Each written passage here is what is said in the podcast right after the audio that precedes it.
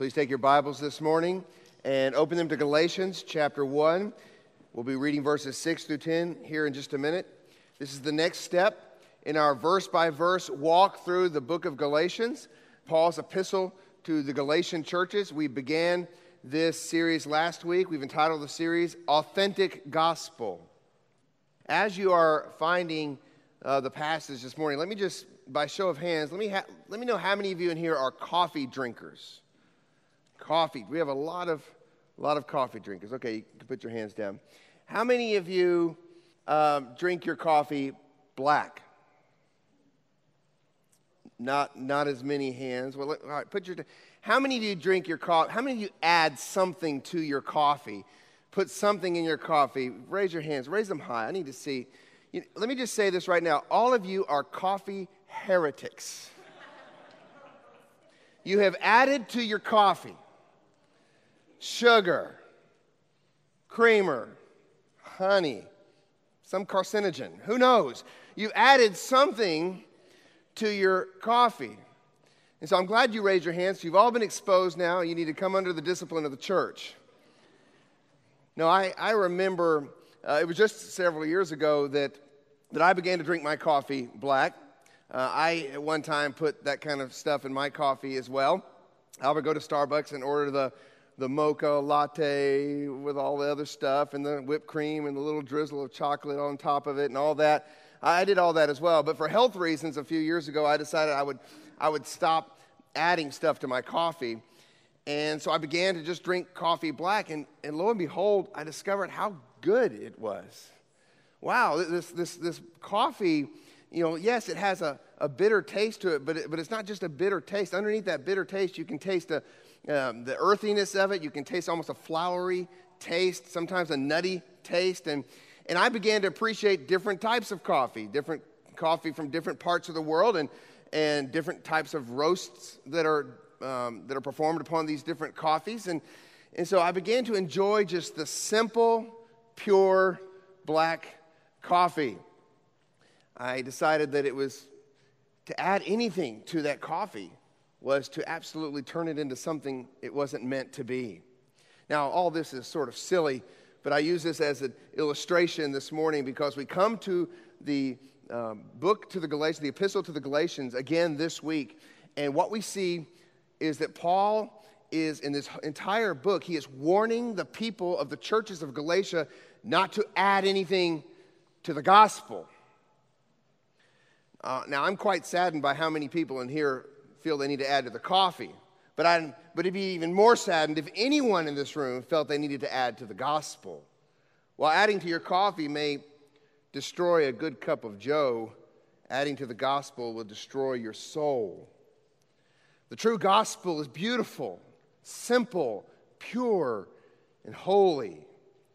But from the moment that the cross began to be preached, sinful men have tried to sweeten up the gospel and make it more agreeable to our man centered taste buds. Man does this by adding to the gospel things that he can do in his own strength. Just add a little sprinkle of human effort here or a spoonful of merit there, and voila, we have a gospel that makes us feel better about us. But the genuine gospel is not ultimately about us, it's about God. Yes, by it we are saved, but we are saved in such a manner that God gets all the glory and all the credit. In this epistle to the Galatians, Paul makes this very, very clear. Now, I'll remind you that Paul has he planted these churches in the Roman province of Galatia. He did this on his first missionary journey, probably around uh, 45 through 47 AD, somewhere around there. These churches in Galatia were planted in in, in four major cities. There's Antioch of Pisidia, there's uh, Iconium, there's Lystra, and there's Derbe. And Paul, these cities were all uh, situated on a, on a very well known Roman thoroughfare, a, a, very important trade route. And so Paul takes that road, uh, begins to plant churches there. You can read all about this in Acts chapter 13, in Acts chapter 14. And after getting to the last city there of, of Derbe, he turns around, he and Barnabas turn around, and they go back through the same cities to the same churches um, encouraging, strengthening the brothers. and establishing elders in each one of the congregations. And at the end of that missionary journey, he comes back around and reverses himself and then goes back to his, his home church, the sending church, Antioch of Syria. And they celebrate what God had done among the Gentiles. But at some point after returning to Antioch of Syria, Paul hears that these churches that he had just planted have begun to succumb to some dangerous teachings. Teachers had infiltrated the churches and were adding to the gospel. They were teaching people that Jesus' saving work wasn't enough. Instead, something else needed to be added to what Christ had done. So, like an upset parent, Paul writes a sharp letter to these young churches. His introduction, which we looked at last week, was quite terse. He had nothing commendable to say to the Galatian churches like he did other churches to whom he wrote. And at the point where Paul, in his other letters, usually has a word of thanksgiving to God for the church to whom he's writing, at this point, where you expect to hear that, instead, we have rebuke. Where one expects to hear, I thank God that you what we have here in verse 6 is Paul saying, I am astonished that you. So, so please stand now as we read the passage we're going to study today. We stand at Harbins because we know that this word that we are reading here is not just Paul's words.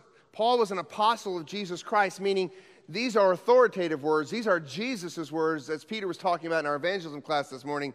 All of the scriptures are, are the words of Christ himself. And so we come here this morning, we read these words, and we stand in the honor of reading them. Galatians 1, beginning in verse 6. I am astonished that you are so quickly deserting him who called you in the grace of Christ and are turning to a different gospel. Not that there is another one, but there are some who trouble you and want to distort the gospel of Christ. But even if we or an angel from heaven should preach to you a gospel contrary to the one we preach to you, let him be accursed. As we have said before, and so now I say again if anyone is preaching to you a gospel contrary to the one you received, let him be accursed. For am I now seeking the approval of man or of God? Or am I trying to please man? If I were still trying to please man, I would not be a servant of Christ. Let's pray. Heavenly Father, we thank you that you have given us a clear, simple, beautiful, pure, yet deeply profound gospel. And we would be fools to add anything at all to it. So, Lord, let us hear the Apostle Paul's words this morning. Let us hear them with the force that Paul meant for them to be heard with. And so that means, Lord, that we need the Holy Spirit, as we always do, to open our ears because sinful men's ears don't like these types of words. So give us ears to hear and give me a mouth to speak. We ask all this in the precious name of Jesus. Amen. Please be seated. In this, the, um, the 500th year of the Protestant Reformation, as we think about the reformers and all that God did to bring revival to his church 500 years ago, we can pretty much boil down the whole conflict between the reformers and Rome down to one word. One word. The word alone. The reformers all believed and taught and literally staked their lives on the fact that the Bible teaches that our salvation is the work of God alone. They believed and taught and staked their lives on the fact that we can add nothing to it. They had an unwavering conviction that the all sufficient scriptures alone are our authority. And that in those scriptures, we see clearly taught that we are saved by God's undeserved, unmerited grace alone, which is received by his people through faith alone. Faith in the finished work of Christ Jesus alone. and therefore our salvation and our very existence is for God's glory alone. But Rome didn't like the word alone. Rome didn't deny that one is justified by faith, just not faith alone. Rome didn't deny that one is saved by God's grace, just not grace alone. You see, Rome preferred the word and. The scriptures are authoritative, and so is the papacy in the ecclesiastical tradition. Put faith in Christ and all the sacraments. You are saved by the grace of God and through indulgences. There is the necessity of Christ's substitutionary sacrifice on the cross and the resacrificing of Christ at the Mass, and so on and so on and so on. And so today we must keep preaching that word alone. There are a thousand ways men today try to add to the gospel and thereby walk away from that word alone. You need to believe the scriptures and this teacher's new revelations. You are saved by God's grace and by being baptized. You need faith and the ability to speak in tongues. You need to turn to Jesus and do social justice, and so on, and so on, and so on. And so, in this epistle to the Galatians, Paul is fighting for the word alone.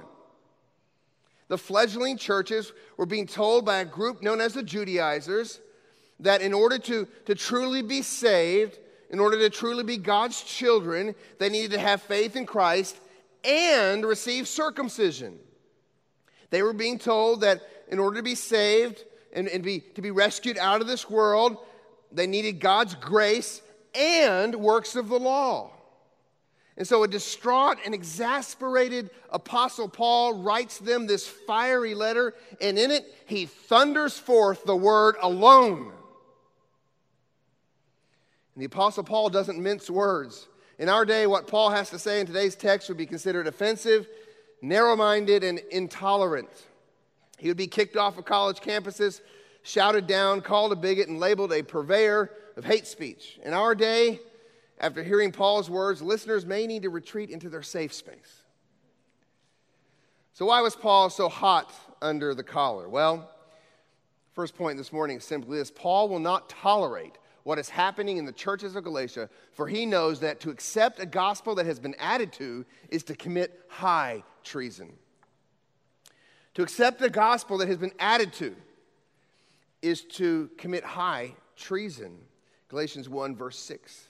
I'm astonished that you are so quickly deserting him who called you in the grace of Christ and are turning to a different gospel. Paul says that he is astonished. He is stunned. He is shocked. He is bewildered.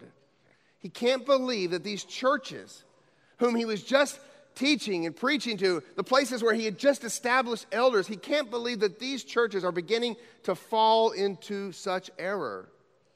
Some of the people in these churches to whom Paul is writing were Jews who, when they first heard the gospel, according to Acts 13, verse 42, were so hungry for more of it that they begged Paul to come back the next week and keep teaching them.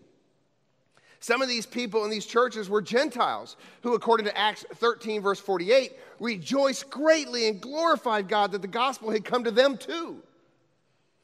And Paul and Barnabas preached the gospel in such a way that, according to Acts 14, verse 1, a great number of both Jews and Greeks believed. What amazement Paul must have had at that time to see how God was working among the Galatians, but now he has an amazement of a different sort he's amazed that these same people are so quickly turning away from the gospel. Paul was astonished, and he was astonished that this was happening so quickly, meaning so soon after these churches had been planted. Remember, this letter was probably penned around 48 AD, and so if these churches were planted around 46 or 47 AD, it's only been a year. Now, let me correct a little mistake I made in last week's sermon. I listened back to the sermon, and when I find mistakes, I like to correct them. And I had said in the sermon accidentally that, that, that these churches were, were planted within a decade of Christ being on the earth. I meant to say the first couple of decades, meaning that, you know, this is right around the 46, 47 AD era. So it's still, it's quickly though. This is probably Galatians being written around 48 AD. This has happened so fast that these Galatian churches have begun to, to stray from the good news, the gospel. There seems to be a hint here in the text. And by the way, this entire book, and we'll see this more as we progress, this entire book has a ton of allusions to the Old Testament in it. And that's for a purpose, and we'll see that purpose as we progress. But I see, think we see one of them right here.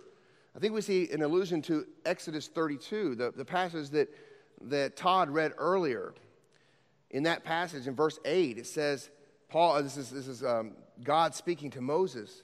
He's talking about his people, the Israelites. They have turned aside quickly out of the way that I commanded them.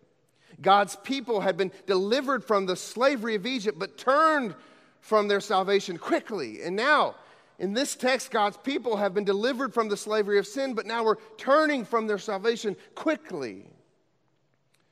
Paul tells them that he's astonished that they were so quickly deserting him who called you in the grace of Christ. Deserting. This is a very colorful word. It, it was a, a military term referring to someone who abandons their post, someone who goes AWOL having Noah in the, in the military now, we, have learned a lot more about what you can and you can't do. And that's the worst, right?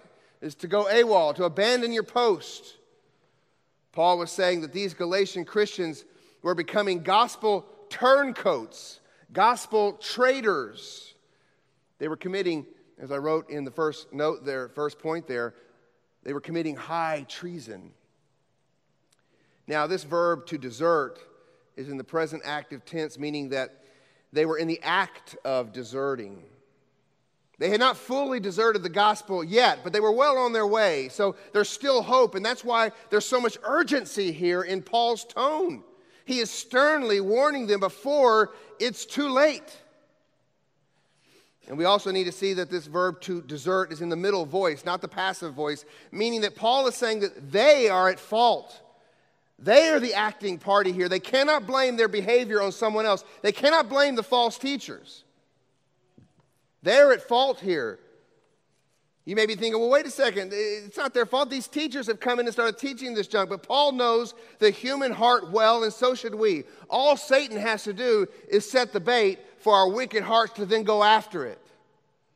The mouse caught in the mousetrap can't blame the person who put the cheese on the mousetrap. He can only blame his own appetite. That's what James teaches in James 1, verse 14. Each person is tempted when he is lured and enticed by Satan, by false teachers, by a bad book with bad theology. No, each person is lured and enticed by what? His own desires. That's why we fight indwelling sin and search our hearts deep and wide for remaining idols because we know, as we just sang, we are prone to wander. Now, I want you to notice the personal nature of their desertion. They're not just deserting the gospel or deserting Paul or Paul's words. Paul says, verse 6, you are deserting him. Now, who's the him? You're deserting him who called you in the grace of Christ. This is not referring to deserting Paul. The Bible always attributes our call, our effectual call to faith, it always attributes it to God.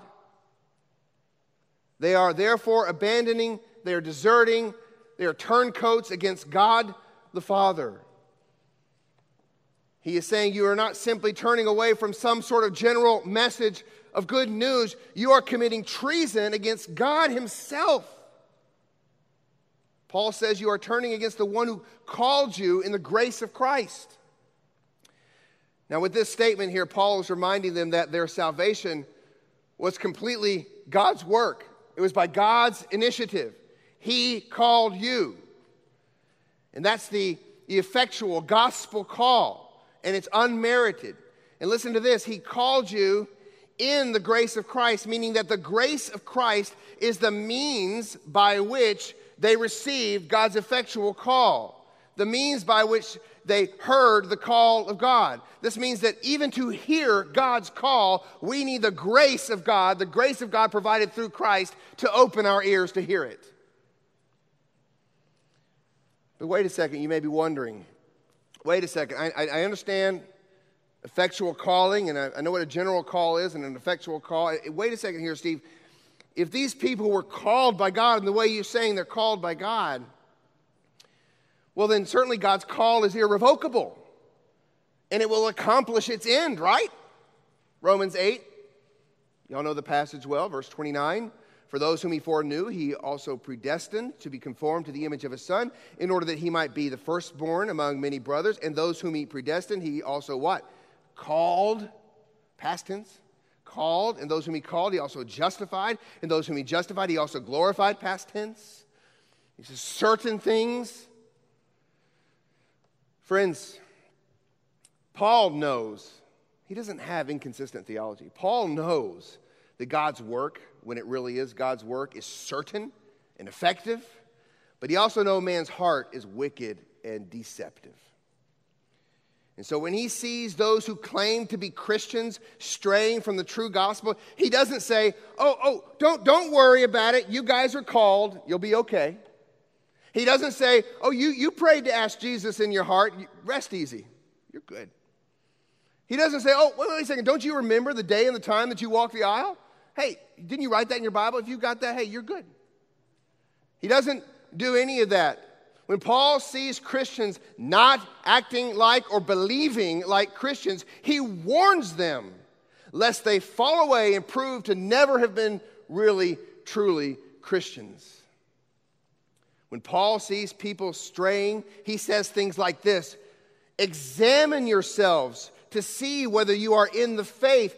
Test yourselves. Or do you not realize this about yourselves that Jesus Christ is in you, unless indeed you fail to meet the test? 2 Corinthians 13 5.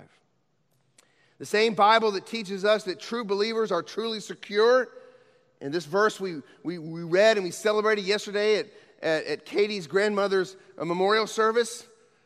John 10 28, I give them eternal life and they will never perish, and no one will snatch them out of my hand. The same Bible that gives us that wonderful verse also gives us this terrible warning Take care, brothers, lest there be in any of you an evil, unbelieving heart leading you to fall away from the living God. Hebrews 3, verse 12. God is not in the habit of giving false assurance to those who begin to waver on gospel essentials. God is not in the habit of doing that. He will give you stern warnings to wake you up. And it's quite simple here. Don't add to the gospel. If you do, your salvation is in question. Oh, friends, how shall we escape if we neglect such a great salvation? The Galatians were in danger because they were neglecting the gospel. They were, according to verse 6, turning to a different gospel, and that brings me to my second point this morning. Paul will not tolerate what is happening in the churches of Galatia, for he knows that, first of all, to accept a gospel that has been added to is, is to commit high treason. But he also knows that to believe a gospel that has been added to is to embrace utter fiction. What do I mean by that? Well, I'll explain. Let's look at verse 6 again. I'm astonished that you're so quickly deserting him who called you in the grace of Christ and are turning to a different gospel. Now, the word different here in the Greek is the word heteros, which means something of a different kind, something foreign. You, you recognize the word heteros. You recognize when we say heterosexual, someone who's attracted to the opposite sex. So, something of a different kind. The idea being that another gospel was a different gospel altogether. Okay, when Heather brings one of those frou frou coffees from Starbucks, I refuse to call it coffee, okay? That is a drink of a different kind. Adding anything to the gospel makes it a gospel of a different kind. But in reality, a gospel of a different kind is simply a fake gospel. It's not a gospel at all. There is no other gospel. Gospel is good news, right? There is no other good news. That's what Paul makes clear and wants to make clear in verse 7. Not that there is another gospel. This time, instead of the word heteros, here when Paul says another, he uses the word allos, which means something different but of the same kind. So, so what's he trying to say here? Well, let me, let me kind of illustrate it if, if I can. If I'm sitting at Waffle House and I have a, have a drink and I ask the waitress, Will you bring me another drink? It's usually coffee. if I've got coffee there, will you bring me another, another drink? She knows what that means. She's just going to refill my cup. She's going to continue to bring me the same thing. But if I say, bring me a different drink, she may kind of wonder, well, wait a second here. Do you want, you want something other than the coffee? You want orange juice, milk? What do you want? And, and so, what Paul is, is communicating here, what he's getting at, is if you add to the gospel, you're actually creating a totally different gospel, a gospel of a different kind. But in reality, there is no such thing as that. It's fiction. There is no gospel of another kind. There is no gospel of the saving kind.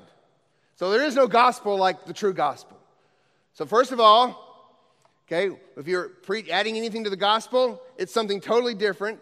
But secondly, there is nothing else that can save you. There's nothing else like the gospel, the true gospel of Jesus Christ. So, to add to the gospel and thus turn away from God is to turn toward nothing. God has a monopoly on saving truth. There is no other gospel, there is no other good news. There is only one word of good news. When you stand before your holy judge, saying that you lived a squeaky clean life is not good news. Saying that you fought for social justice is not good news. Th- saying that you had enough faith to live your best life now is not good news. Saying that you got baptized and had great church attendance is not good news. Saying that you gave all your money to the poor is not good news. Saying that you homeschooled your kids is not good news. Saying that you did anything is not good news. The only good news that you can say to that judge on that day is that Jesus Christ died and was buried and rose again to take your just wrath for my sins and to give me his perfect righteousness that you require so that I can be with you for all eternity. That's the only good news I have, Lord. And that's the only good news there is. There is no other good news. A gospel that has been added to is a fictitious gospel, it is utter deception.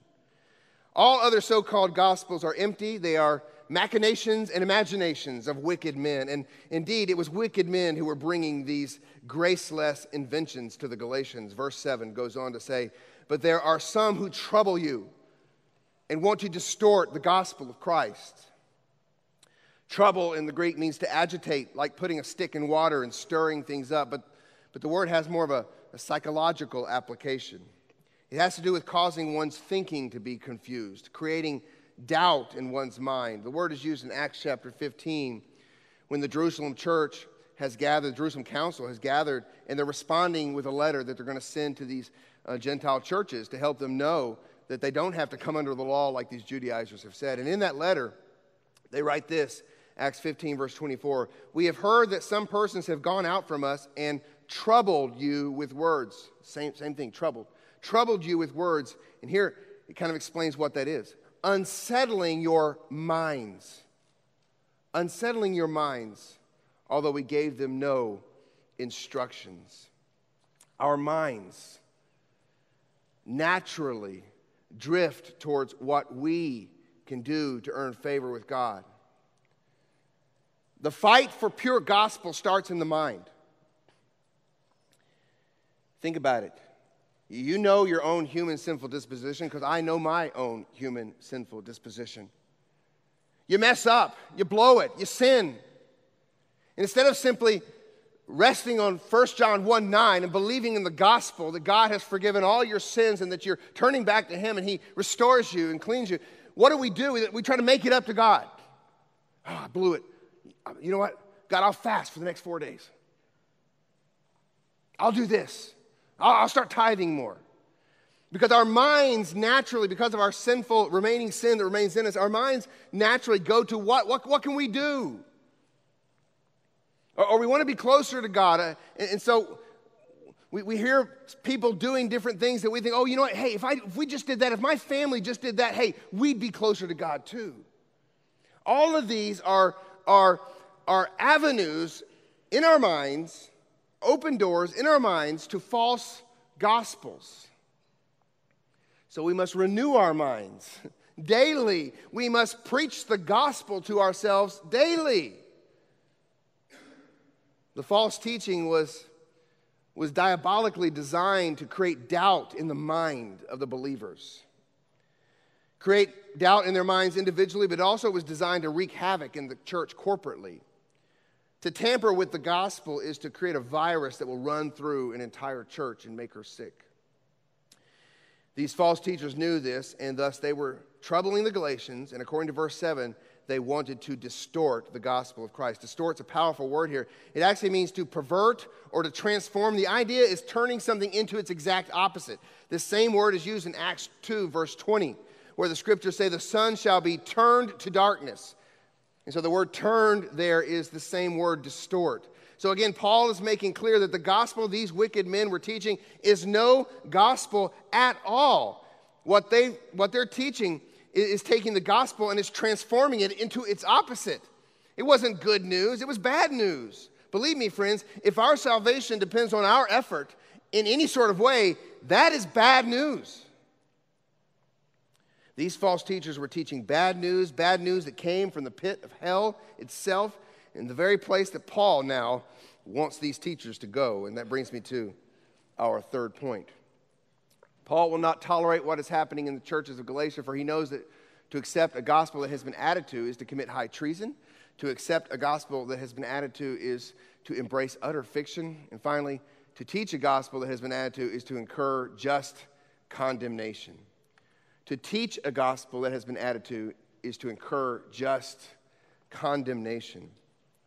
Okay, so if Paul hasn't been strong enough yet in his words and in his rhetoric, if his language hasn't been inflammatory enough yet, well, here goes. He's about to take a rhetorical flamethrower to these teachers, these false teachers, to anyone who teaches a false gospel. And he doesn't even exclude himself.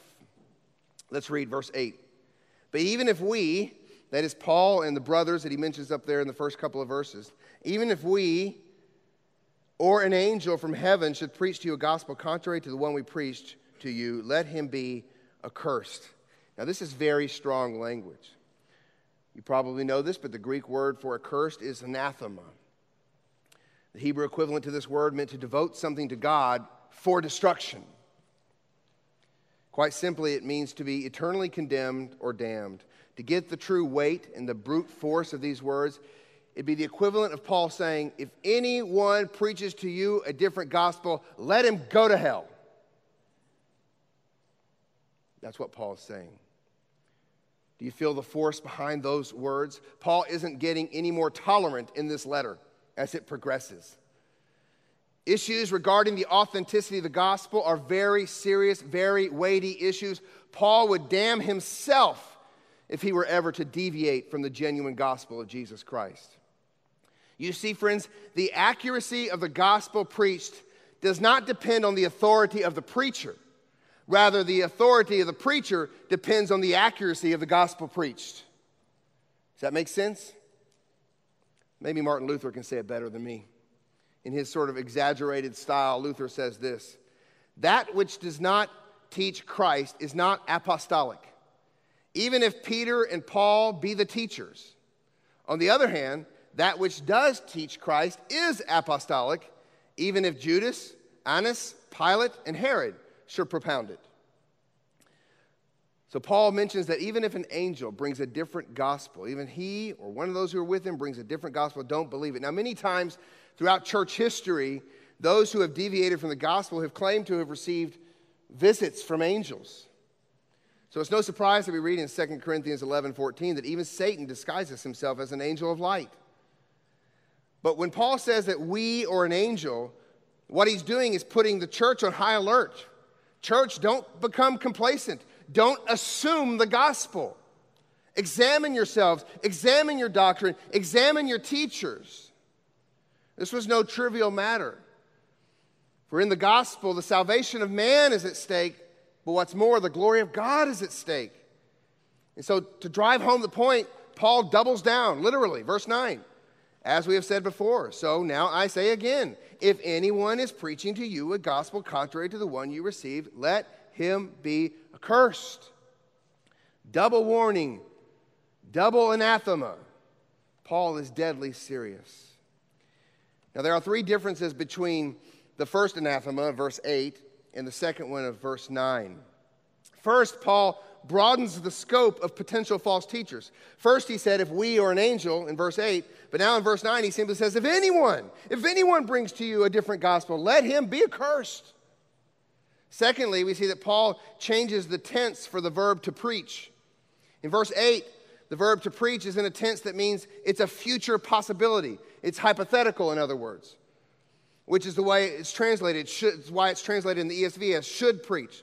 Paul does not plan on preaching another gospel. He can't imagine an angel, a true angel, coming and preaching another gospel.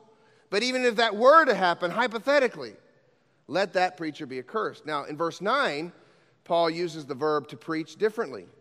He changes it from should preach, which is a hypothetical situation, to now is preaching, which is a present supposition. So Paul now is moving from the hypothetical to what is apparently happening. So whether anyone might preach a different gospel in the future or is currently, right now, preaching a different gospel, it doesn't matter. Either way, let both of them be accursed. And the third and final difference between the first anathema of verse 8 and the second of verse 9 speaks of, of how the gospel is handled when it comes to the Galatians. Verse 9 speaks of the gospel you received. Verse 8 speaks of the gospel we preached to you. So Paul is subtly saying that he has confidence that what he preached, the true gospel, was genuinely received by them.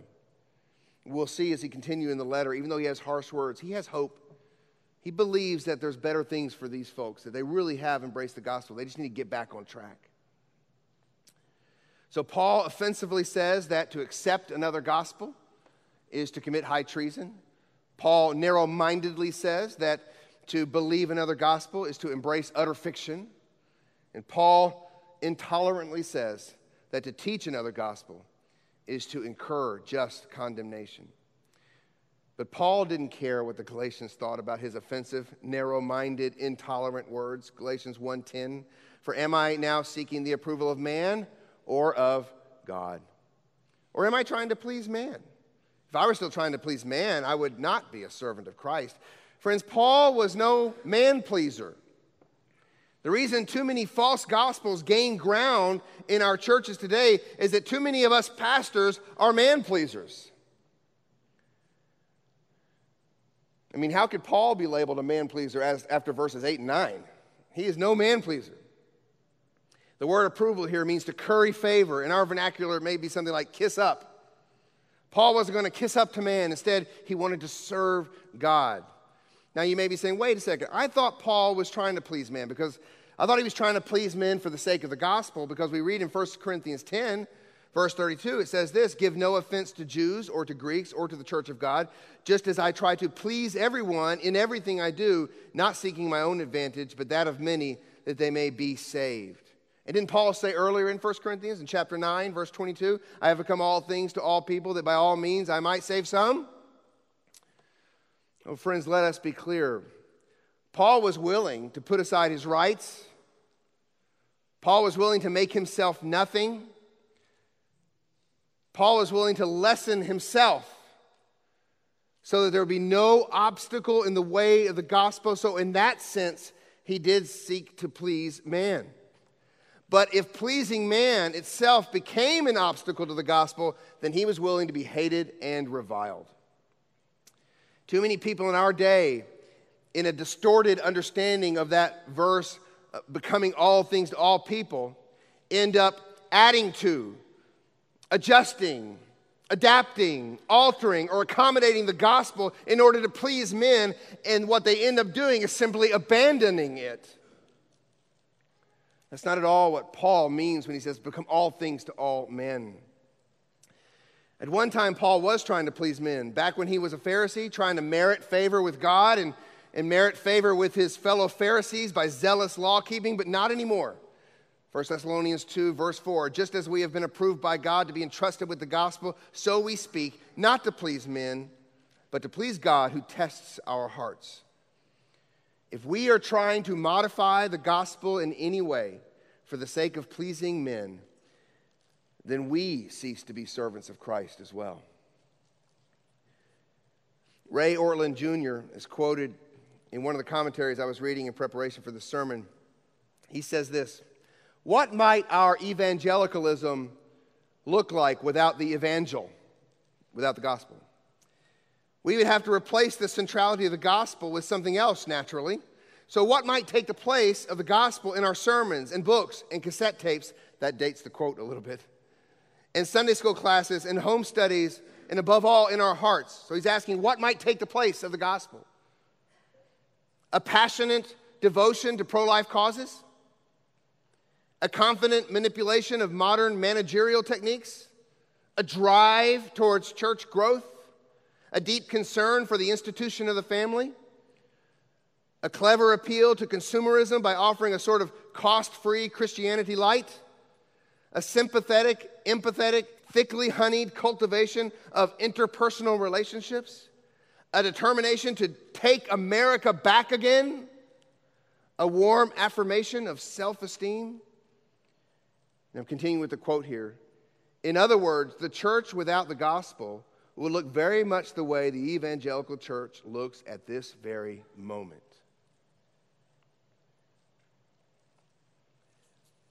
So, a word of application here for us as the church. We must guard the gospel. We must not marginalize it, psychologize it, minimize it, sanitize it. We must simply guard it and preach it.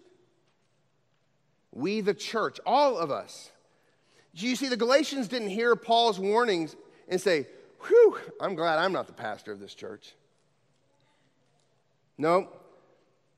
You see, every time Paul warns against false teachings in his epistles, and, and for that matter, when Jude and Peter warn against false teaching in their epistles, the warning is given to the church.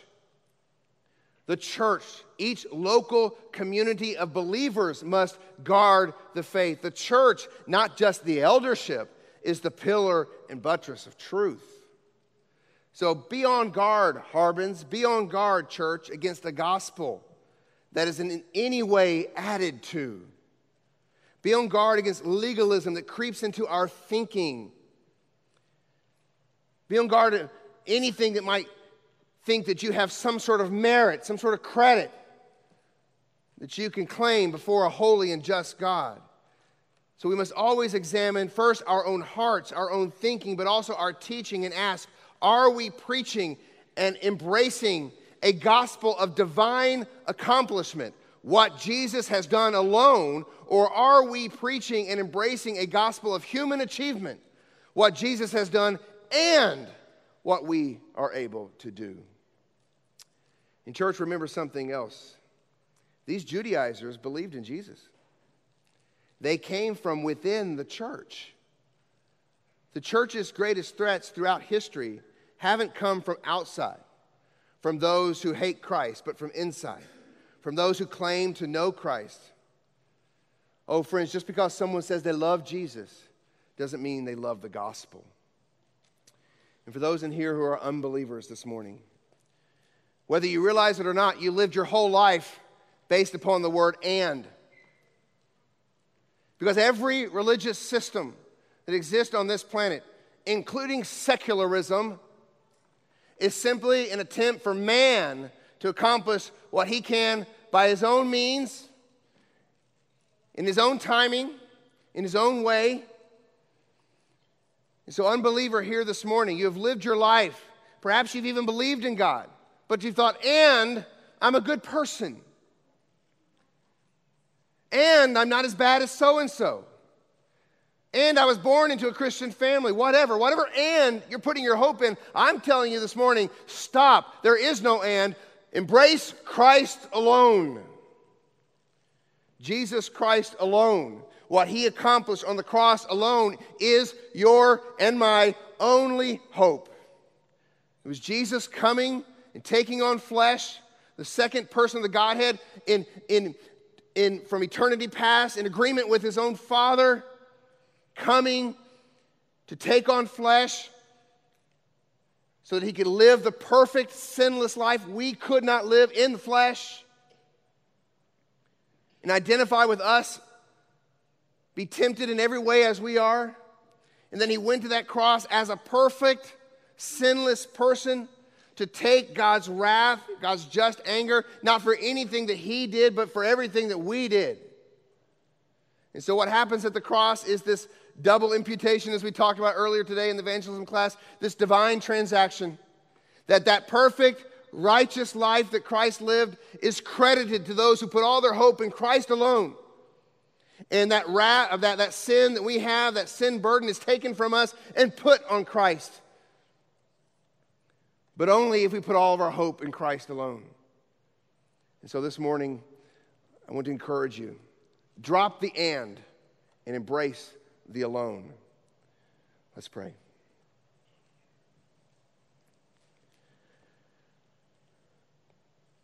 Heavenly Father, as we continue this morning, as we sing one more song, as we sit in our seats and or stand where we're at in our seats and we pray, I pray, Father, that you would work in each one of our hearts because I know, I know each one of us in here are prone to wander.